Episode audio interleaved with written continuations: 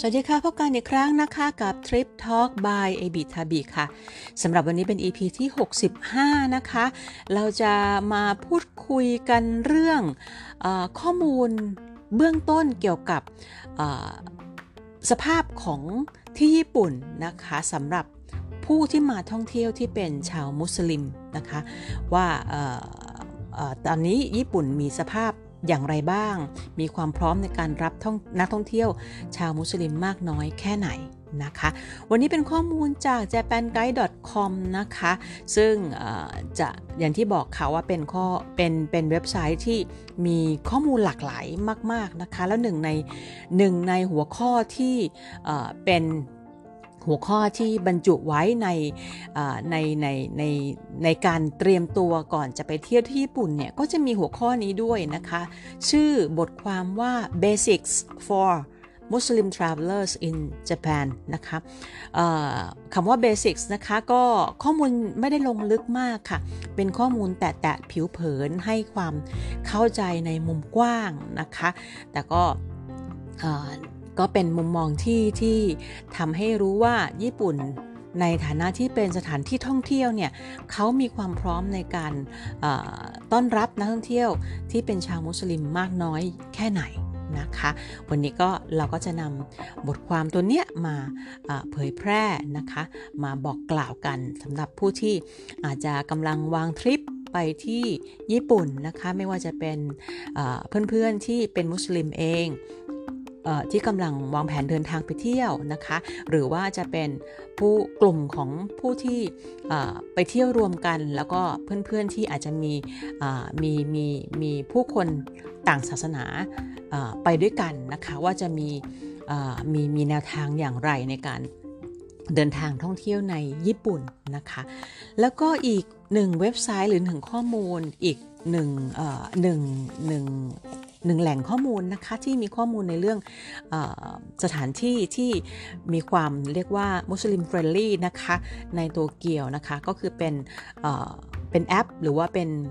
เว็บไซต์ทั้งคู่ก็มีทั้งคู่นะคะ แต่ว่าเนื่องจากว่า ในการเตรียมข้อมูลก็จะต้องปริ้นออกมานะคะปริ้นเป็นกระดาษออกมาก็เลย หาข้อมูลจากเว็บไซต์นะคะที่จะเป็น Navy Time ในเวอร์ชันที่เป็นเว็บไซต์นะคะ ใน Navy Time ตัวนี้เขาจะมีบทความหัวข้อหนึ่งนะคะ ชื่อว่าโตเกียวชามีนะคะโตเกียวชามีเป็นชื่อมัสยิสค่ะนะคะแล้วก็เขาบอกว่าโตเกียวชามี a guide to Japan's largest mosque and h a r a Food Shops นะคะอันนี้ก็จะเป็นข้อมูลเมื่อปี 2020 ก็เดี๋ยวจะมานำนำมาพูดคุยให้ทราบกันนะคะ เผื่อใครไม่มีเวลาไปอ่าน ก็ลองฟังจากพอดแคสต์ของเราดูนะคะ สำหรับในญี่ปุ่นเองนะคะเป็นที่รู้กันว่า สภาพทางสังคมของเขาเนี่ยในปัจจุบันมีผู้มีมีเขาขัดแคลนแรงงานนะคะ เราจะเห็นถ้าใครมีโอกาสได้ดูข่าวหรือสารคดีของญี่ปุ่นอยู่บ่อยๆ โดยเฉพาะ NHK เนี่ยเราจะเห็น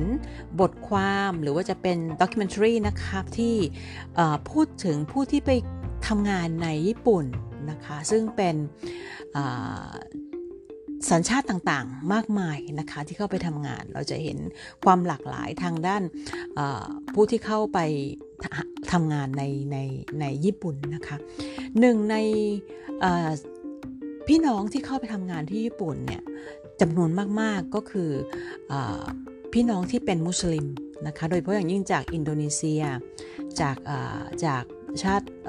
ชาติที่เป็นอาหรับ นะคะหลาย ๆ ประเทศนะคะเข้าไปแล้วก็เข้าไปทำงาน ซึ่งเขาก็จะมี skill แตกต่างกันไป เข้าไปทำงานหลากหลายประเภท หลากหลายพื้นที่นะคะมีทั้งในโตเกียวแล้วก็ใน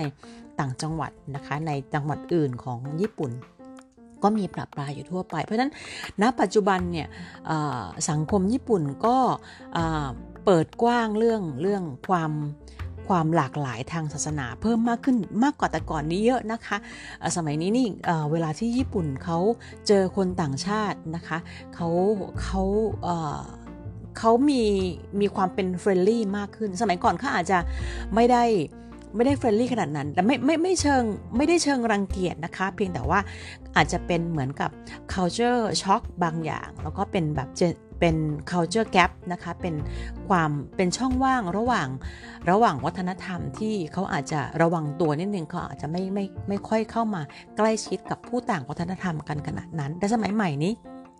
ไม่ใช่เป็นแบบนั้นแล้วนะคะ แล้วก็หลาย ๆ ครั้งที่เราจะเห็น เราจะเห็นว่าเจ้าของโรงงาน เราจะเห็นว่ามีเจ้าของโรงงาน เจ้าของกิจการผู้จัดการโรงงานเนี่ยเขาจะต้องดีลกับลูกน้อง หรือเป็นผู้ที่เข้ามาทำงานที่ญี่ปุ่นนะคะที่เป็นชาติอื่นๆ ไม่ว่าจะเป็นชาติสมมติเป็นเมียนมาไม่ว่าจะเป็นทั้งฟิลิปปินส์ไม่ว่าจะเป็นอินเดีย ไม่ว่าจะเป็น เวียดนามค่อนข้างจะ friendly มากนะคะ เพราะฉะนั้นปัจจุบันนี้ไม่ว่าจะเป็นทั้งสังคมในแง่สังคมการทำงาน และสังคมของการท่องเที่ยวเนี่ยญี่ปุ่นเปิดกว้างมากขึ้นเยอะนะคะ วันนี้เราคุยเฉพาะเจาะจงไปเรื่องเอเรื่องเรื่องเรื่องมุสลิมนะคะ เพราะว่าเป็นข้อเป็นข้อมูลที่ได้มาจากเจแปนไกด์อันนี้เป็นเป็นเป็นเป็นข้อมูลที่เป็น written เลยนะคะจากเจแปนไกด์นะคะเขาบอกว่า จริง ๆ แล้วประชากรของญี่ปุ่นเองเนี่ยนับถือศาสนาอิสลามน้อยมากนะคะ เพราะฉะนั้นแล้วการการที่ประชากรของเขาเองมีมีมีผู้นับถือศาสนาอิสลามน้อยมากเนี่ยก็เป็นสาเหตุหนึ่งของการที่ facility ต่างๆ ที่อยู่ในญี่ปุ่นเองเนี่ยก็จะไม่ค่อยมีอะไรที่จะไปเชื่อมโยงกับ ศาสนาอิสลามมากนัก อย่างเช่น สมมุติว่าในเรื่องของศาสนาพุทธเนี่ยเขาก็จะมีเรื่องเรื่องวัดเรื่องเอเรื่องศาลเจ้าอะไรต่างๆ ซึ่งมีเยอะมากในญี่ปุ่นนะคะแต่หรือว่าถ้าเกิดเป็นศาสนาคริสต์เองเนี่ยโบสถ์ของโบสถ์คริสต์เนี่ยก็มีค่อนข้างจะประปรายแล้วก็มีอยู่เยอะมากนะคะก็หาได้ไม่ยาก นะคะแต่ถ้าเมื่อเทียบกันแล้วเนี่ยมัสยิดของศาสนาอิสลามเนี่ยค่อนข้างจะหาได้ยากในญี่ปุ่นนะคะซูเปอร์มาร์เก็ตขายของของที่ขายเอ่อของที่ขายอยู่ในซูเปอร์มาร์เก็ตที่เป็นอาหารที่เป็นฮาลาลเนี่ยก็ค่อนข้างจะไม่ได้มีแพร่หลายมากขนาดนั้นนะคะ ทีนี้เขาบอกว่า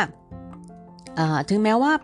ผู้คนจะเปิดกว้างเรื่องศาสนามากขึ้นนะคะ แต่ฟ a ซิลิตี้พวกนี้ก็ยังค่อนข้างจะมีอยู่จำกัดนะคะ แล้วก็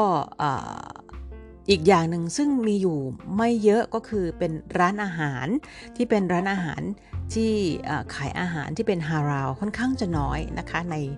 ในญี่ปุ่นนะคะหรือว่าในในโตเกียวเองก็มีเป็นบางย่านเท่านั้น เดี๋ยวจะบอกอีกทีว่าเป็นย่านไหนนะคะ เขาบอกว่า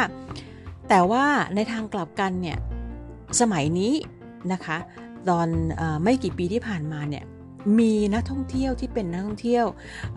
ที่เป็นมุสลิมเนี่ยเข้าเข้ามาท่องเที่ยวในญี่ปุ่นเพิ่มมากขึ้นนะคะเขาก็เลย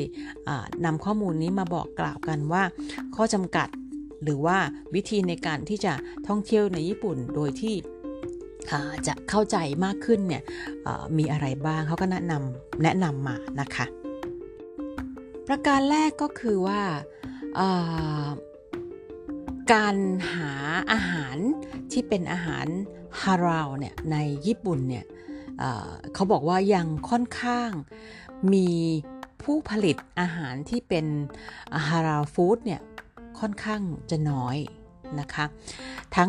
ทั้งผู้ผลิตนะคะทั้งผู้ผลิตอาหารที่เป็นฮาราวนะคะหรือว่าเป็นร้านอาหารที่เป็น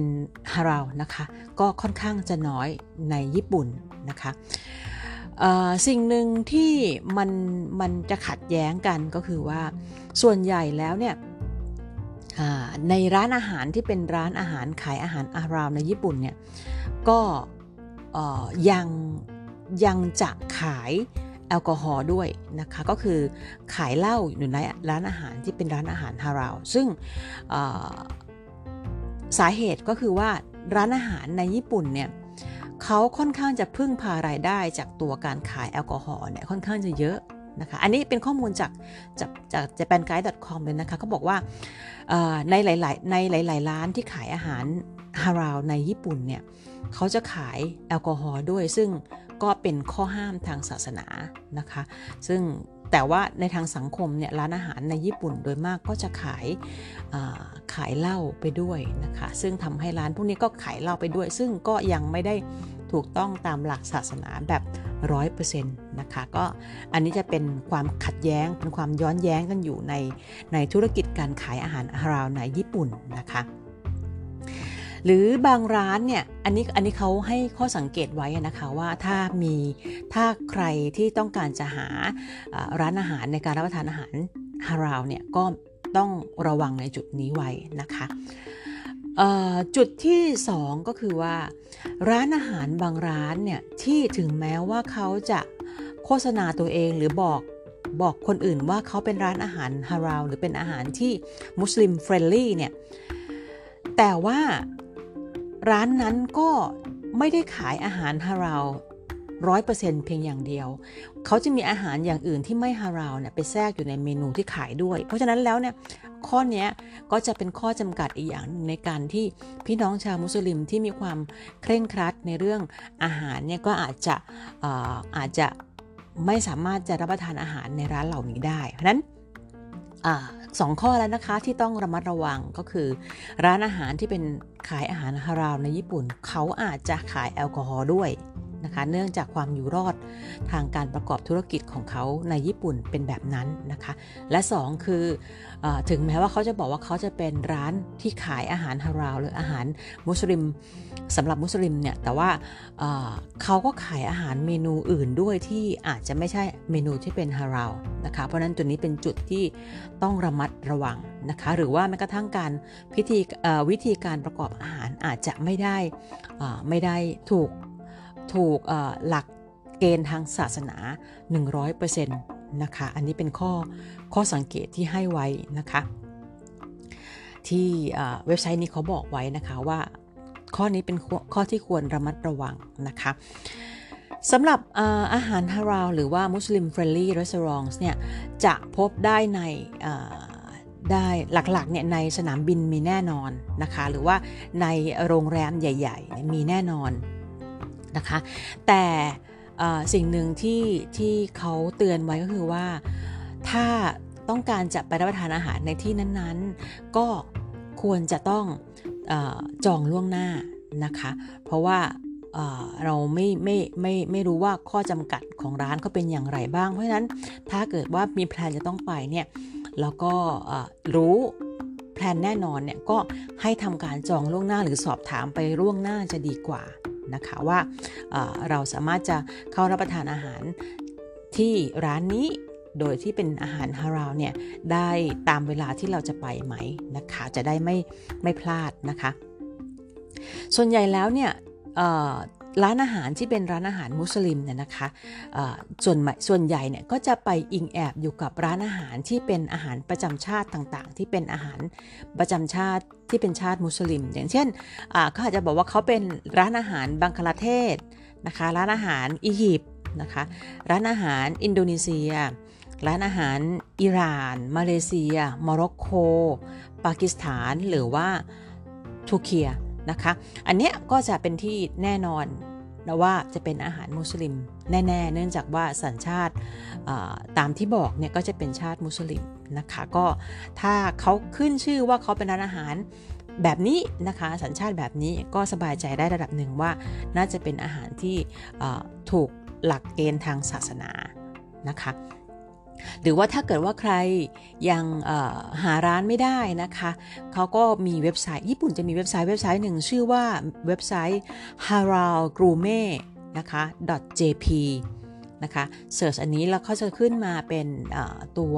เบราว์เซอร์ในการหาร้านนะคะว่าร้านอาหารฮาราวเนี่ยมีอยู่ที่ไหนบ้าง ถ้าเราจะไปที่ไหนที่ไหนเสิร์ชได้จากทั้งเป็นโลเคชันนะคะเมืองต่างๆนะคะหรือเสิร์ชจากชื่อสมมติเรารู้ชื่ออะไรเงี้ยเราก็เสิร์ชได้ว่ามันอยู่ที่ไหนนะคะอันนี้ก็จะเป็นเหมือนถึงหมายถึงเป็นเป็นดัตต้าเบสนะคะของอร้านอาหารที่เป็นร้านอาหารฮาราวนะคะในญี่ปุ่นนะคะ แต่ถ้าเกิดว่าเป็นเป็นนอกเมืองไปหน่อยเนี่ยค่อนข้างจะหายากนะคะ นอกเมืองใหญ่เนี่ยอาหารอาหารมุสลิมจะหายากนะคะ เพราะฉะนั้นแล้วเนี่ยช้อยส์หนึ่งของการที่จะไปเที่ยวที่ญี่ปุ่นเนี่ยหลายหลายคนหรือหลายหลายกลุ่มคนที่เป็นพี่น้องมุสลิมเนี่ยก็อาจจะอยากจะประกอบอาหารเองนะคะ เพราะฉะนั้นถ้าจะประกอบอาหารเองก็ต้องไปหาที่ซื้อ นะคะที่เป็นวัตถุดิบในการที่จะไปปรุงอาหารนะคะดังนั้นก็ต้องไปหาซูเปอร์มาร์เก็ตในเมืองใหญ่ ๆ ที่มีฮาลาล product ขายนะคะ แต่ส่วนใหญ่ก็จะเป็นส่วนใหญ่อาหารที่เป็นฮาลาลที่ขายในซูเปอร์มาร์เก็ตส่วนใหญ่จะเป็น frozen นะคะเป็น frozen มาหรือว่าถ้าเกิดว่าจะ ready to ready to eat เนี่ยไม่มีนะคะไม่มีอาหารพร้อมทานนะคะจะเป็นเหมือนกับเป็นอาหาร frozen มาแล้วก็ต้องไปปรุงหรืออาจจะต้องไปทำให้ทำให้ร้อนทำให้อะไรก็แล้วแต่นะคะเเพื่อที่จะรับประทาน ส่วนใหญ่ในร้านอาหารในในซูเปอร์มาร์เก็ตญี่ปุ่นธรรมดาธรรมดาเนี่ยไม่ไม่ค่อยมีผลิตภัณฑ์อาหารที่เป็นฮาลาลขายนะคะ เพราะนั้นต้องเป็นซูเปอร์มาร์เก็ตเฉพาะทางในแต่ละเมืองนะคะ อันนี้คือการที่ไปซื้อของมามามามาทำเองนะคะที่ที่ที่พักนะคะ เพราะฉะนั้นแล้วเนี่ยถ้าจะต้องทำอาหารเองในที่พักก็ต้องไปหาที่พักที่สามารถทำอาหารได้อีกนะคะเพราะว่าถ้าเป็นโรงแรมธรรมดามันก็จะไม่สามารถประกอบอาหารใด ๆ ได้นะคะไม่มีไม่มีไม่มีแพนทรีให้นะคะก็จะเพราะฉะนั้น สิ่งที่จะต้องตามมาคือการหาที่พักที่เป็นสามารถประกอบอาหารได้อย่างเช่น เป็น民泊หรือว่าจะเป็นบ้านพัก บ้านแบ่งพัก ห้องแบ่งพักนะคะบ้านที่แบ่งให้พักนะคะเป็น short term นะคะ หรือว่าจะเป็นจะเป็นคล้ายๆเป็นเป็น service apartment นะคะที่จะมีตัว pantry หรือครัวเล็กๆ ให้สำหรับปรุงอาหารนะคะเพราะฉะนั้นในถ้าเกิดว่าเป็นโรงแรมหรือเป็นเรียวคันปกติเนี่ยไม่สามารถจะจะจะปรุงอาหารหรือจะอุ่นอาหารได้นะคะ ต่อไปเป็นข้อควรระวังเกี่ยวกับอาหาร ญี่ปุ่นนะคะที่เขาเขาเขาแนะนำมานะคะ ส่วนใหญ่เนี่ยอาหารญี่ปุ่นที่ขายขายกันอยู่เนี่ยส่วนใหญ่เนี่ยจะไม่ ไม่ฮาราวก็คือมีมีเครื่องปรุงหลายๆ อย่างนะคะ ในอาหารญี่ปุ่นที่อาจจะไม่เห็นด้วยตานะคะ แต่ว่าจะใช้เป็นในสิ่งที่เป็นเหมือนกับเป็นตัวเครื่องปรุงอะไรต่างๆ ที่เราอาจจะ อาจจะซ่อนอยู่โดยที่ไม่รู้ว่ามีมีมีของต้องห้ามอยู่ในในเมนูตัวนั้นนะคะ อย่างอย่างเช่นนะคะอันหลักๆเลยบางทีอาจจะเห็นเราอาจจะเห็นว่าเป็นซูชินะคะ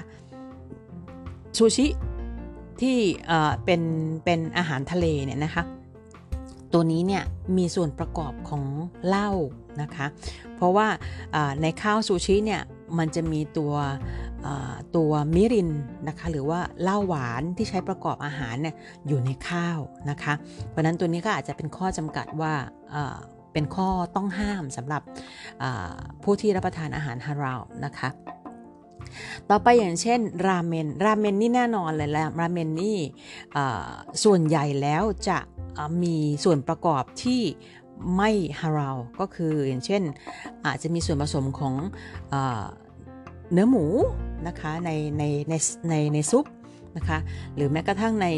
ในโชยุหรือในในในซอยซอสหรือซีอิ๊วที่ใช้นะคะมิโซะนะคะพวกนี้พวกจะมีพวก additive หรือเป็น preservative ที่อาจจะมีส่วนประกอบของอที่ไม่ใช่ฮาราวนะคะมิรินเนี่ยอยู่แทบมิรินกับสาเกอยู่แทบจะทุกเมนูของอาหารญี่ปุ่นนะคะแล้วก็จะมีแล้วก็จะมี animal fat นะคะ ซึ่งอาจจะเป็นไขมันสัตว์ที่จะอยู่ในเครื่องปรุงต่างๆนะคะ ในอาหารหลาย ๆ อย่างที่มองไม่เห็นนะคะ นอกจากนั้นบางทีเราอาจจะคิดว่าคิดว่าอย่างเช่น พวกผักดองอะไรต่างๆนะคะอาจจะมองว่ามันไม่มีเนื้อสัตว์ มันไม่น่าจะมีเนื้อสัตว์ มันไม่น่าจะมีเนื้อหมูนะคะ แต่จริงๆแล้วเนี่ยพวกไหนผักดองในอาหารที่เป็น ขนมปังหรือขนมต่างๆ หรือในขนมกรุบกรอบอะไรพวกนี้ค่ะ ก็อาจจะมีทั้งเหล้าทั้งเจลาตินนะคะ ซึ่งเป็นไขมันสัตว์นะคะแล้วก็มาการีน แล้วก็จะมี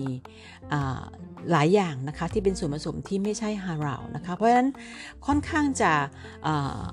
หลากหลายมากที่อาหารอาหารเมนูที่เป็นญี่ปุ่นเนี่ยก็จะไม่ถูก หลักศาสนาอิสลามนะคะเพราะฉะนั้นการการที่รับประทานอาหารตามร้านเนี่ยถึงแม้ว่าถึงแม้ว่าอาจจะไม่ได้มีไม่มีอะไรที่มองเห็นด้วยตาเปล่าเนี่ยแต่ทั้งเครื่องปรุงแล้วก็ตัวกระบวนการเนี่ยก็อาจจะไม่ฮาราวนะคะเพราะฉะนั้นแล้วเนี่ยก็เป็นตัวที่เป็นตัวที่สุ่มเสี่ยงนิดนึงในการในการที่จะรับประทานอาหารตามร้านของญี่ปุ่นนะคะ ถ้าเขา ถ้าเขาไม่ได้ไม่ได้รู้หลักศาสนาโดยโดยแท้จริงนะคะเพราะว่าบางคนอาจจะรู้ไม่ลึกหรือรู้ไม่รู้ไม่ไม่ไม่รอบด้านพอที่จะการันตีได้ว่าอาหารชิ้นนั้นๆเนี่ยอาหารเมนูนั้นๆที่ขายอยู่เนี่ยเป็นอาหารที่ฮาราวร้อยเปอร์เซ็นต์โดยเฉพาะยิ่งถ้าร้านบางร้านที่ขายอาหารฮาราวผสมกับอาหารที่ไม่ฮาราวนี่ยิ่งมีความเสี่ยงเข้าไปใหญ่นะคะ จากเรื่องอาหารไปก็จะไปสู่เรื่องที่เป็นตัวตัวเป็นห้องละหมาดหรือว่าเป็นมัสยิดนะคะ ก็มีสถานที่ที่เป็นสาธารณะหลาย ๆ ที่อย่างเช่น สนามบินเนี่ยมีแน่นอนนะคะ มีห้องละหมาดให้นะคะ หรือว่าอาจจะมีบางโรงแรมที่บอกว่าเป็น Muslim friendly hotels นะคะ ก็อาจจะมีบางที่ที่เป็นมี Muslim friendly shops นะคะ ก็ต้องหาข้อมูลเป็นที่ที่ไปนะคะสำหรับสำหรับตัวโบสถ์นะคะไม่ใช่โบสถ์ค่ะเป็นมัสยิดนะคะขออภัยมัสยิดนะคะก็จะมีในเมืองใหญ่ ๆ เท่านั้นนะคะ เดี๋ยวจะแนะนำต่อไปนะคะที่โตเกียวจะมี มัสยิดใหญ่อยู่ที่หนึ่งนะคะ ซึ่งแนะนำให้ไปแล้วก็รวมถึงเป็นสถานที่ท่องเที่ยวด้วยเพราะว่าสวยมากนะคะ อันนี้ก็จะเป็นข้อมูลที่ที่ได้มาจากตัว japanguide.com นะคะ นอกจากนี้ยังมี ล่าสุดก็จะมีทัวร์นะคะ เป็นบริษัททัวร์ที่จัดทัวร์สำหรับที่เป็น Muslim friendly tour โดยเฉพาะก็มีนะคะ ก็อาจจะหาหาบริการแบบนี้ก็ได้นะคะ เพื่อความสะดวกสบายในการท่องเที่ยวในญี่ปุ่นสำหรับผู้ที่นับถือศาสนาอิสลามนะคะ ทีนี้สำหรับในตัว NAVITIME ที่เขาแนะนำสถานที่สถานที่นะคะเป็นย่านเรียกเป็นย่านดีกว่า เป็นย่านที่เป็น Muslim friendly ในโตเกียวเลยนะคะ ก็จะคืออที่ที่เป็นสถานที่ที่เรียกว่าโตเกียวจามีนะคะโตเกียวคือโตเกียวนะคะเมืองจามีสะกดว่า C A M I I นะคะแต่อ่านว่าจามี เป็นมัสยิดของทูเคียนะคะก็เป็นดั้งเดิมเนี่ยเขาบอกว่ามัสยิดนี้เป็นมัสยิดที่ใหญ่ที่สุดนะคะในในในญี่ปุ่น ใหญ่ที่สุดในญี่ปุ่นนะคะ แล้วก็ตั้งอยู่กลางเมืองเลยค่ะ อยู่ไม่ไกลจากชิบูย่านะคะ ถ้าถ้าดูจากสถานีรถไฟเนี่ยก็จะเดินไปไม่ไกลจากสถานีที่ชื่อว่าโยโยกิอุเอฮาร่านะคะซับเวย์นะคะเป็นใต้ดินโยโยกิอุเอฮาร่านะคะเป็นเป็นมอสนะคะเป็นเป็นมัสยิดใหญ่นะคะของชาติทูเคียนะคะเขาบอกว่า เป็นใหญ่ที่สุดในญี่ปุ่นนะคะเขาบอกว่าในในโตเกียวชามีเนี่ยนะคะจะจริงๆแล้วมีมีจุดดั้งเดิมมาตั้งแต่ปีตั้งแต่นานมาแล้วตั้งแต่ปี 1938 นะคะเริ่มต้นเนี่ยเป็นการสร้างโดยผู้เข้ามาอยู่อาศัยจากรัสเซียนะคะเป็นผู้ที่สร้างนะคะในปี 1938 ซึ่ง 1938 จะเป็นช่วงก่อนสงครามโลกนะคะ ก็ก็มีการรีบิวต์ก็คือสร้างใหม่อีกครั้งหนึ่งในปี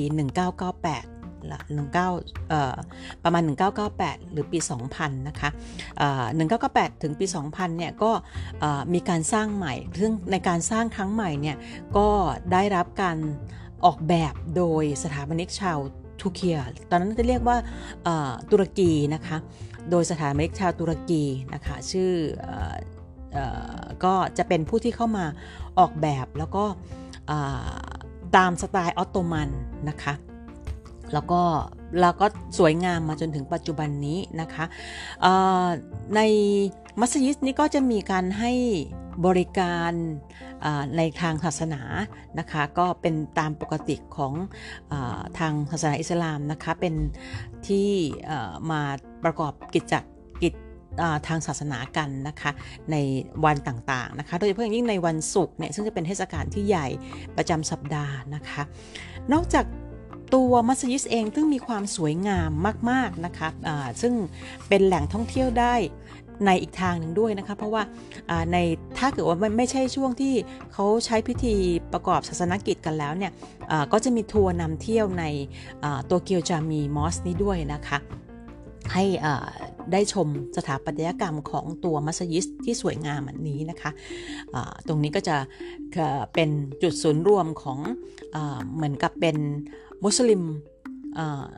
center ส่วนหนึ่งที่ใหญ่ที่สุดของโตเกียว จริงๆ แล้วใหญ่ที่สุดของญี่ปุ่นเลยนะคะ แล้วก็อยู่ใจกลางของอเมืองของโตเกียวนะคะเพราะนั้นก็ถือเป็นอะไรที่เป็นเป็นจุดศูนย์กลางอของ ชุมชนมุสลิมก็ว่าได้นะคะ แต่ว่าเขาจะก็คือตั้งต้นเนี่ยมาจากมามาจากการเป็นมัสยิดที่เป็นในแนวของทูเกียนะคะ สำหรับตัวใน community ใกล้ ๆ กันนะคะกับมัสยิดจามีก็จะมีมีมี halal market นะคะขายอาหารอาหารแห้งอาหารสำเร็จรูป พวกอาหารที่เป็น วัตถุดิบสำหรับการประกอบอาหารที่เป็นฮาลาลเนี่ยมีขายอยู่มากมายเขาว่าเขาขึ้นชื่อว่าเป็นตัว halal market นะคะใครที่สมมุติว่าจะต้องไปท่องเที่ยวแล้วต้องการจะหาซื้ออาหารหรือเครื่องปรุงสำหรับไปปรุงอาหารเองที่โรงแรมหรือที่พักนะคะ ก็สามารถไปจับจ่ายใช้สอยจ่ายจากที่นี่มั่นใจได้ว่าเป็นอาหารที่เป็นฮาลาลอย่างแท้จริงนะคะ ตัวนี้จะเป็นตัวตัว halal market นะคะ นอกจากนั้นแล้วในตัวมัสยิดเองนะคะในชั้น2เนี่ยก็ยังมี coffee shop ค่ะcoffee shop นี้ก็จะขายเครื่องดื่มขนมนะคะ แล้วก็ ยังเป็นตัวอาหารเป็นที่เป็นคาเฟ่นะคะเพราะนั้นก็จะมีอาหารเซตเบาๆนะคะ ง่ายๆขายอยู่ด้วยนะคะในในในโตเกียวจามีนะคะบนชั้น2นะคะจะมีจะมีคาเฟ่ที่ขายทั้งอาหารขายทั้ง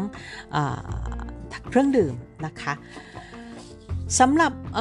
นอกจากนั้นและใกล้ๆกับมัสยิด จามีนะคะก็จะมีร้านอาหารที่ขาย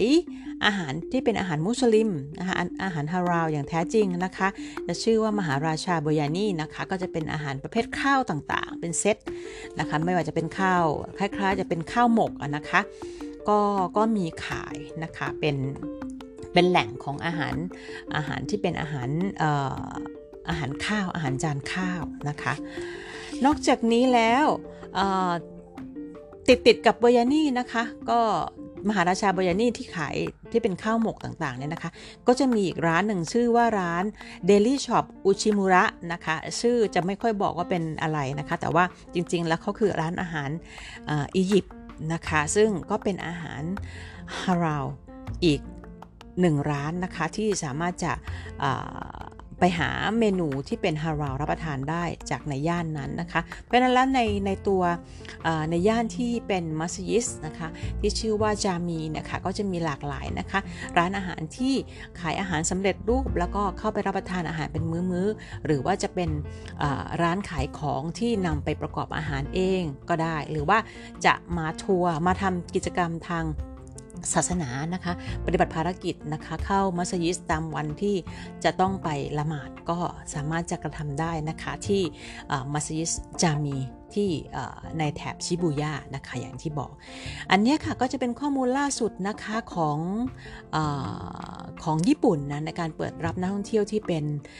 พี่น้องมุสลิมนะคะที่จะไปเที่ยวที่ญี่ปุ่นกันนะคะ ก็ฝากไว้นะคะข้อมูลแบบนี้เป็นข้อมูลดีๆ ที่นำมาฝากกันนะคะ พยายามจะหาเรื่องที่เป็นประโยชน์สำหรับการ วางทริปการท่องเที่ยวในหลากหลายรูปแบบนะคะแล้วก็รวมถึงผู้ที่อาจจะไม่ได้ไม่ได้สะดวกสบายในการหาข้อมูลในการท่องเที่ยวมากนักนะคะ ก็หาได้จากที่นี่นะคะ พยายามจะนำมาฝากกันเรื่อยๆ ค่ะสำหรับวันนี้ขอบคุณสำหรับการติดตามนะคะ อย่าลืมกดไลค์กดแชร์ กด subscribe นะคะ ไม่ว่าจะในทั้ง podcast